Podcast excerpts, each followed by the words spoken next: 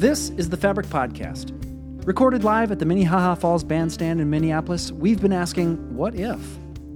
In this episode, Melissa Lock explores a what if with Gabrielle Clowdus, co founder of Settled, an organization reimagining housing to create a sense of home and community. Here they are. I'm Melissa Lock, and wherever you're catching this conversation from, whether it's out of the, the corner of your eye here from the park, just catching glimpses, or you're here with us at the park at these benches, or listening on the podcast later, watching the live stream, welcome. It is good. It is good to be here. You come in today into this midst of this, this conversation. Fabric loves questions. And one of our favorite questions is, What if? And that is uh, what we're going to be leaning into with this conversation here uh, that we're going to be hopefully carrying on in, our, in ourselves and amongst each other um, over these six weeks. And honestly, this is a question for a lifetime. Um, last week, Greg Meyer was, was here setting the stage for this question, and, and he really said this, this question can make the difference between existing and living. And one thing he said about the question, what if, that I want us to, to remember today and think about is that what if is like a doorway. A doorway through the impossible to the possible. Okay, did you hear that? A doorway, a doorway through the impossible to the possible. So think about the week you've had. Think about the news you've heard. Think about the things on your heart on your mind, things may be weighing on you this week. Think about the parts of your life where maybe it feels like this is never going to change. This is stuck. This is too hard. It's impossible. Or maybe there are places in your life that are just pregnant with possibility. Maybe you're actually pregnant and it's scary, right? Either way, there's so much uncertainty. There are many unknowns, and it's a vulnerable place but it's also the place where we go beyond existing to living. So, what if? This, this is our question that we, that we get to live with together. And I think that takes guts. I think it takes guts to honestly say, okay, what's really going on? What is feeling really impossible? And what might be? What could be possible? And we do this together for that very reason because I don't know about you, but I don't tend to go to those hard places just on my own. Um, we talk about living this, this three stranded life, and you know, when it's just me, I like to stay in the places where I know what's going on. I am in control, right? Um, but as fabric, we cannot shake this idea that we are a part of something big. We are a part of something good. We are a part of one another. And that is where the courage comes from. That's where the guts come from. That's where the challenge, the capacity all comes from, you know? Yeah. So that's why we um, come together to remind each other and to, to go into that space together. And today, I think of that, that definition of, of the what if question as being a doorway through the impossible to the possible.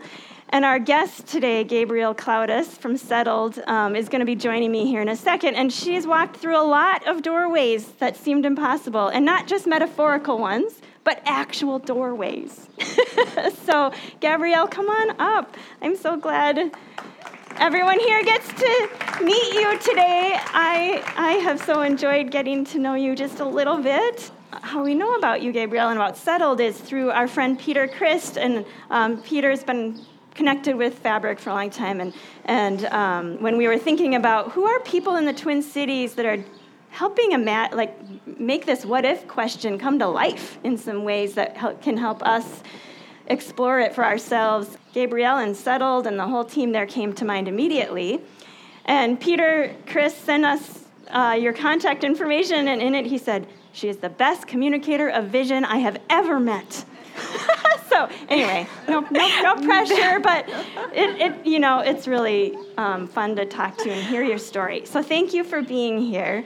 I want to just start with your story um, a little bit. Like, how did you get interested in housing in the first place? And just kind of give us a little glimpse, as, mu- as well as you can, into um, how you got into this mess.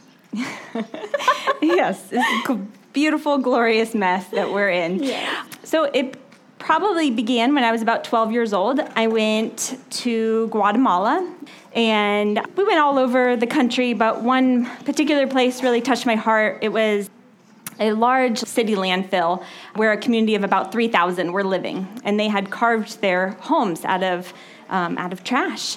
And um, the children were laughing and, and jumping around, and we spent the day there. Um, at first, I didn't want to get off the bus; it was so it was so stinky.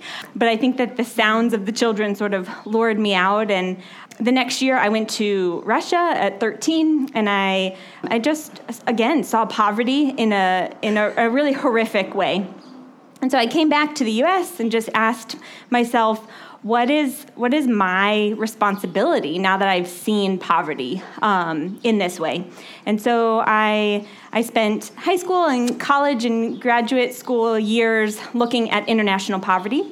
My family and I actually moved here from California about nine years ago um, for me to get a PhD in housing at the University of Minnesota. It's one of the only programs um, in in housing uh, in the country. And so I was studying international poverty, studying international housing, and then about a year into my program, I felt this like God breath of like, hey, it's time to look at poverty in your own backyard. And I'm like, no, I don't want to do that.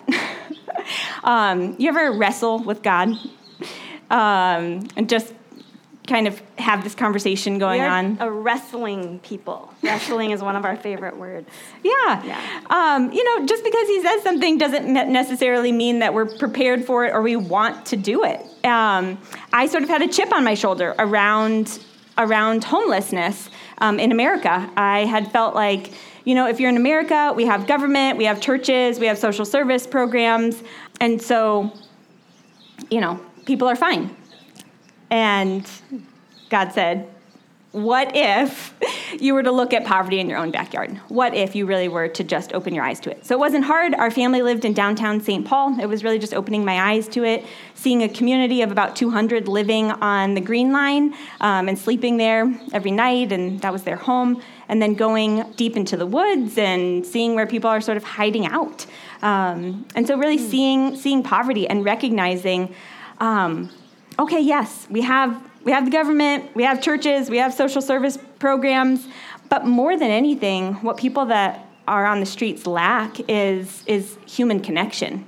Um, this is a group of people, uh, those that ha- are been on the streets for 5, 10, 20 years, that don't just lack housing and social services. Um, what they really lack is uh, family and community. They've experienced a profound loss of that. And so, um, you know, what is the response to, um, to a profound loss of, of family and community? One thing I have heard you talk about is like the research really bears out like when you really look at the roots of homelessness that that's that's what you find yeah Yeah, absolutely. So, um, as a researcher, uh, you can you can look at sort of all the the prevailing models out there as a response to homelessness, and you're going to see, okay, we we respond with housing and we respond with social services, and yes, people need that, but there's a huge gap in the research that shows that even when people get into housing and get social services, they still lack social connection and social belonging and civic engagement and purpose and essentially all the things that make us wake up in the morning and uh, feel like we have something con- to contribute to the world. Um, and so, how do we step into that? so something that has stuck with me is this it seems like a shift of you know first it was what if we looked at homelessness in your own backyard? And then what if we looked at the roots what's really behind this? And now you're part of settled which i think is more like what if we looked at the roots of homefulness? Homefulness. Like people don't just need houses and that's how settled was born right like settled started cultivating home Yeah. um, with people Yeah, for people. absolutely. So, can you tell us more about settled and your work? Sure. So, you know, it's not just housing. What is the what's the meaning of home? Um, So I know settled. You actually build homes, right? You're a, ho- a home builder. yeah, we do. We build homes. So tell us, like you build them, Wow. and then what happens? And So then we have to they're gather tiny, them. They're tiny homes. They're tiny homes. Essentially, we build our homes just like we would want to build our own homes. Um, we fill it with good things that can last a lifetime, and um, and then we gather them up together because you know family and community requires us not to just live in isolation, but to live together where we are known and loved and belong. How do you decide where to put them? Yeah. So rather than going and trying to find our own land and buildings, we actually partner with faith communities. So synagogues, churches, mosques that already have land and already have buildings. Likely they're underutilized, you know, a big shebang on Sunday, a smaller shebang on, on Wednesday. Um, but what if we were to use that land that's already being paid off or is paid off, and that building that already exists and probably has a kitchen and bathrooms. Maybe we need to add some showers. And so we gather up the homes on the land. We turn a portion of the church uh, building into a common house with bathrooms and showers and kitchen and laundry and a place to gather. And then we invite that congregation to come and right, um, inhabit that land alongside people coming off the street. The number one key thing that we're doing differently that you might not see in any other tiny home village across the nation is that we have resource people living in the community also. So this isn't just people coming out of long term homelessness, it's also um, people that have never experienced homelessness, that come from relatively healthy, happy backgrounds and are choosing to live in the community and be a good neighbor. Um, and be that the, the augmentation of extended family for walks and games and meals so that it's a place that you want to live and a place that you want to have in your neighborhood because basically we're creating small communities within neighborhoods. Yeah. So who does build your homes? So, uh, again, faith communities build our homes because not every faith community is going to have the land to host a sacred settlement or an intentional tiny home village. But a faith community could sponsor a home. And so um, we sort of send a kit of parts to a faith community, and over 12 weeks, they build up the home, and then it gets placed into a larger village. So that it's not just one faith community or one denomination or one way that we understand um, the world, but it's it's many people coming together to respond to homelessness because if the root cause is loss of family and community then the response has to be family and community and so we're building that among ourselves and inviting people into it over and over and over I love it. And it's just beginning, it sounds like. yeah Like, yeah, so it happens here, but are there sacred settlements around other places besides St. Paul? so so things like it or Yes. So my research for about seven years was based on a village in Austin, Texas, and they are now at 500 tiny homes because it's Texas. Everything's bigger there. um, but it's a beautiful, wonderful, lovely place. And again, they have intentional neighbors living in the community um, to augment that role of family. And so it's it's it's quite marvelous to see, you know, people that have come off the streets. They've been living on the streets for 20 years, and um, and now they're living next to my friend Larry, who's the CEO of a billion dollar tech company. And I'm sitting in Larry's tiny home, and he's telling me, no, it's my privilege to live in this community. It's strengthened my relationship with my adult daughters. It's strengthened my marriage. It's deepened my empathy. It's it's created community in my own life because you know. All of us have a little bit of homelessness in us. It's not just living on a park bench, it's also a longing for wholeness. And so that's part of, of the response to this is that actually we, we all bring ourselves and we're all, you know, becoming whole together. wow. Yeah. Do you have gardens in the Of course we have gardens. yeah. Yeah.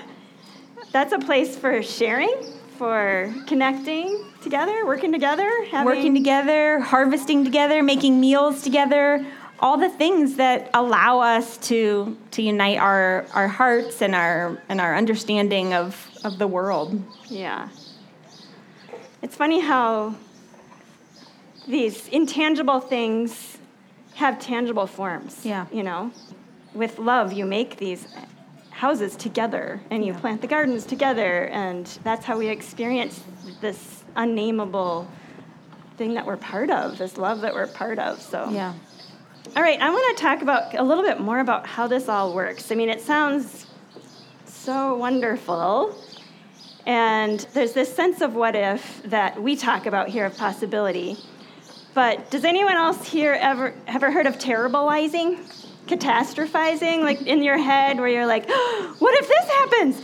But what if that happens? And all those kind of what ifs? Have you run into that as you've tried to bring this vision to life? Absolutely. Turns out people don't necessarily want the formerly chronically homeless living in their neighborhoods. Who would have guessed? Um, you know, people think, hey, what if it's going to turn into an encampment? What if it's going to lower my property values? What if it's going to increase crime? And those are all valuable what ifs. They are, I think, worthy of asking, but not worthy of just staying there in the terribilizing. I think we also need to wonderize and say, Wonderize, well, I like that. what if, um, what if actually people that are very, very different from me and have very, very different backgrounds, what if they're not scary and it's not something to fear, but what if they'd be great neighbors? and what if I would learn a lot? And what if having a sacred settlement in my neighborhood would actually increase the vitality and the life that's happening here? Because guess You what? found that, I go to a lot of um, suburban neighborhoods that don't have a lot of uh, life happening um, or a lot of community happening. I guess it's life in isolation, and so we're trying to trying to um, respond to that in in a big way. And so you know what what if um, actually inviting the poor into our abundance actually invites us into um, a, a, a bigger way um, of living. So I was wondering about the people moving into tiny homes that have been experiencing homelessness, um, or even just taking steps towards them. What kind of fears have have you had the chance to learn about in the folks that make that move? Yeah, it's actually really courageous for our folks to move off the streets and come into an intentional community. A lot of us don't really know what it would be like to live in intentional community, and so it's a it's a big it's a big ask. Um, and so you know, there's there's fears around you know, what if I can't do it? What if I can't pay my rent? What if I fail? What if I'm not you know everything that they want me to be and so we surround people with a group um, of supportive friends is what we call them and they're just lay volunteers that walk alongside people and and he, listen to those fears and talk through them and and just take steps towards you know life goals um, and sort of trying to unpack some of the fears and say it's it's it's a change for all of us, and we we can each do hard things um, in in the capacity that we can.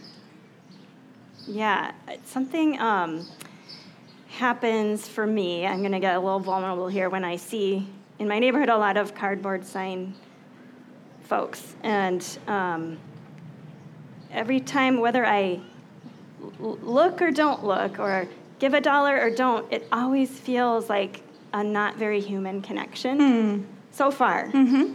Um, and I feel like that sort of erodes the trust. It's like this transactional thing, and it kind of erodes the trust that I have in myself and in humanity, and probably for that person, just daily. Like, where? How do we build the trust that gives us that courage um, to take those steps? And I mean, I know you don't have the answers, but that's something that feels really hard. And when I hear about this, it feels like hope to me. Like, oh, that's a picture of what's possible. It's a what if, and it, and it sort of opens me up, even though I don't quite still know what to do. Sure. but what do you? I don't know if you have any, Yeah. like, have experienced that or had thoughts about that. Absolutely. Um, anyone ever been to a stop sign and there's someone there with a sign, and then all the thoughts just start racing, and you're like, "Am I supposed to give money? Am I not supposed to give money? I, I can't remember." Um, you know, like, are they just scamming me? I know they make more money than me. Um, or there are social services downtown; they should just go there. Or whatever, any number of things sort of come into our mind. And so, what if we were to think about it beforehand, knowing that we are going to come across someone on a street corner again? Likely. Um, and so, what if we were prepared for that? Um, and just sort of calmed those, those what if fears and said, I, I'm in a car and I'm safe. I don't think anyone's going to jump in my car. What if I were to roll down my window and just look someone in the eye? What kind of impact would that make on my heart, and what kind of impact would that make on their heart? And what if I just acknowledged that they were human and this is a really tough situation and I don't have all the answers and I don't even really understand? Um, one time I rolled down my window and I looked at someone and I said, I am so sorry that you're in this. And she said, Well, please don't say you're sorry. And, you know, people will respond with you because we're going to figure out, you know, and I said, well, what would be a better thing for me to say right now to you? Um, and so we engaged in, in trying to find an answer together because none of us quite know. But looking away doesn't ever feel good. Um, and so just acknowledging that they're human and they're there and we are breathing the same breath right now and they're in my path for a reason um, to shape me and mold me and change me and to allow for that experience to go through me instead of maybe what you know we can do is sort of look away and then feel some guilt and shame for doing that. Yeah or some kind of disconnection or separation or ugh yeah. So we can't totally get rid of all of those feelings and everything isn't you know cleaned up like that. But um, i think we're, we're moving into territory where like what do we do with our fears and what helps us gain capacity for that. And it sounds like you were really involved in your PhD program and drawing all these lines, and, and the, the housing research community was saying, wow, this is incredible. We love what you're doing, and let's do this. But can we just need to take the God part out? Yeah. Um, and you said it won't work. So, I mean, it's just a really interesting question for, for, for us. I mean, we, we wrestle with what is that God factor in our lives. Um, it gets put into boxes, and and um, that can be hard to. It never feels like you're doing it justice, um, but yet it's so real. And I wonder if you could tell us a little bit about like, what do you think is at the root of that? What does the God factor bring that we need? To yeah. this kind of vision. Yeah. So I was doing this research at the University of Minnesota. It's a secular university, and um, I think it makes sense for them to say, like, what's this God component that's a part of this thing? Like, is there any way that we could just take that out and replace it with health equity? And I said, I don't think so. um, you know, like you're going to see a lot of bizarre behaviors and behaviors that sort of rub you a little bit wrong um, when you're seeing people coming out of a lifetime of poverty. And so if you, you know, this is, let's say that you're at a lovely Lutheran church ser- service and you've got your hat on and you're dressed to the nines and you're coming into the church service and your church happened to put a sacred settlement on their land. And there, there's the, the beautiful homes and then there's Bob pooping off of his porch. the horror of, you know, like there's, yeah, because Bob's having a bad day. Bob's having a mental breakdown. And this is how Bob is responding to that. And so there's going to be a lot of that. And so, how do we enter into the mess? I, I love that when um, Melissa introduced me, she said, "Let's just talk about the mess." You know, it's it's a beautiful, glorious mess. And most of us are pretty good at hiding our mess. Our folks that are coming out of a, a lifetime of, of homelessness. Uh, don't hide it so well. and so that's messy and that that changes us. And so yeah, you you you have to have that God component because the God component tells us it's messy, but it's worth it. Mm. It's messy. And we don't have to hide our messes. Yeah, but you can you can stay. You can stay yeah. in it. And and and this is this is not just for the benefit of someone coming off the street. It's for it's for our benefit. Like everything that comes into our path is for our own refinement. Hmm. I have to think about that. So we we have, you know, probably a bunch of academics in this crowd who would be saying like can we just take out the God factor? And yet, who are really open to I, it's not all about me. I'm part of something big, and and I want to open my eyes to that, open my heart to that. I want to trust something beyond just me. And I think that's what has been a little bit freeing about fabric for for that part of me is like I don't have to intellectually like believe the doctrines of Jesus or of any certain words or in order to say no this is actually about a relationship and trust trusting my life to the with the things that that Jesus pointed to that Jesus seemed to be all about and present with and not at all about like what kind of boxes are you going to put around me this time you know and so it's special for us to be able to like intersect because that is in all of us like mm-hmm. that that that part like i don't understand god or it doesn't make sense but yet it makes there is something that gives us this capacity to show our mess and be with other people's messes. So without being able to do it justice and explain it all i appreciate getting to wrestle with that and to see it in action like you've been able to see it, and how we can all maybe be more open to like how do we create homefulness and connection um, and what does that have to do with our messes Whew, there's a lot we could talk about mm. here okay let's move to how like one of the cool quotes i heard you say there are so many beautiful people in the world doing what they are called to do I think ordinary people saying yes to an extraordinary calling to love your neighbor as yourself is what unites the world. People from all walks of life, all faith traditions and non faith traditions, are, can be involved in this. Um, so, how can ordinary people be part of something extraordinary through settled? Can you just give us a glimpse?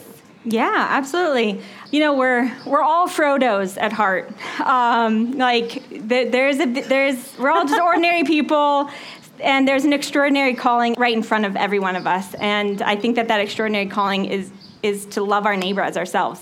And it's it's such a simple phrase, but it, it's so deep, and you could spend your entire life working that out. So some of the ways in which you can love your neighbors who, who are coming off the streets through Settled is we make handmade artisan quality home goods. And so you could visit our little pop-up shop. We've got candles and soaps and leather products, and it's all made by folks that have um, that, I'm, that I'm talking about today, like that have come out of long-term homelessness um, average, been on the streets for about 10 or 11 years, and now they're making beautiful things because a group of ordinary people looked them in the eye and said, You're beautiful, and you're, um, you're worth so much, and you're valuable. And so now they're making valuable things, and you can take those valuable things home with you. So that's a wonderful way of supporting Settled. Also, we just feel like knowledge is power, and there's so much fear around homelessness, and there's a lot of chatter around homelessness. And so we invite you to come to our website, settled.org, and we have designed the homepage to just talk through those five big fears and five big ways of overcoming those. And so just having that knowledge puts you in a position to have a better conversation in that narrative that's that's happening. Yeah. All right. Thank you. Um, yeah, the website is great. There's a lot of great connections under the research tab too, like videos and lots of great bite-sized pieces too. If you wanna, if you wanna learn more, rather than you know the the anxiety of coming across someone that is experiencing homelessness i want you to be on the lookout for the next person. I want you to have that in mind like an excitement like you know what? Actually i know that my path is going to cross this person and i'm prepared. And i want to challenge you to make it not transactional. Um, you know compassion in latin means to suffer with and so I know that you're going to be busy in that moment. And it's going to be like the least convenient time for you to come across this person. But remember, this is for your refinement just as, much as it's for their humanity. And so I ask that you put aside that uh, really important meeting that you're going to or the really important whatever and to just sit with this person and have a conversation. It's my challenge to you. And I think it'll change you and I think it'll impact them and just sit in that moment. You have something to offer them and see where that conversation leads you. Gabrielle said, Be on the lookout. And there was a reading in our call it Rome readings. And part of it said, I'm doing a new thing. Do you see it? So I wonder what are the new things? What are the impossible things in your life that this what if posture, this woven way can, can help you move through and into something new that you didn't imagine before? Thanks for listening. If you're looking for more connection in your life, stay up to date with what's going on with Fabric and find resources to help you in your conversations and reflection at fabricmpls.com or searching Fabric MPLS on social media. Let us know if there are conversations you're longing to start or resources you're longing for to help you live a life more deeply woven.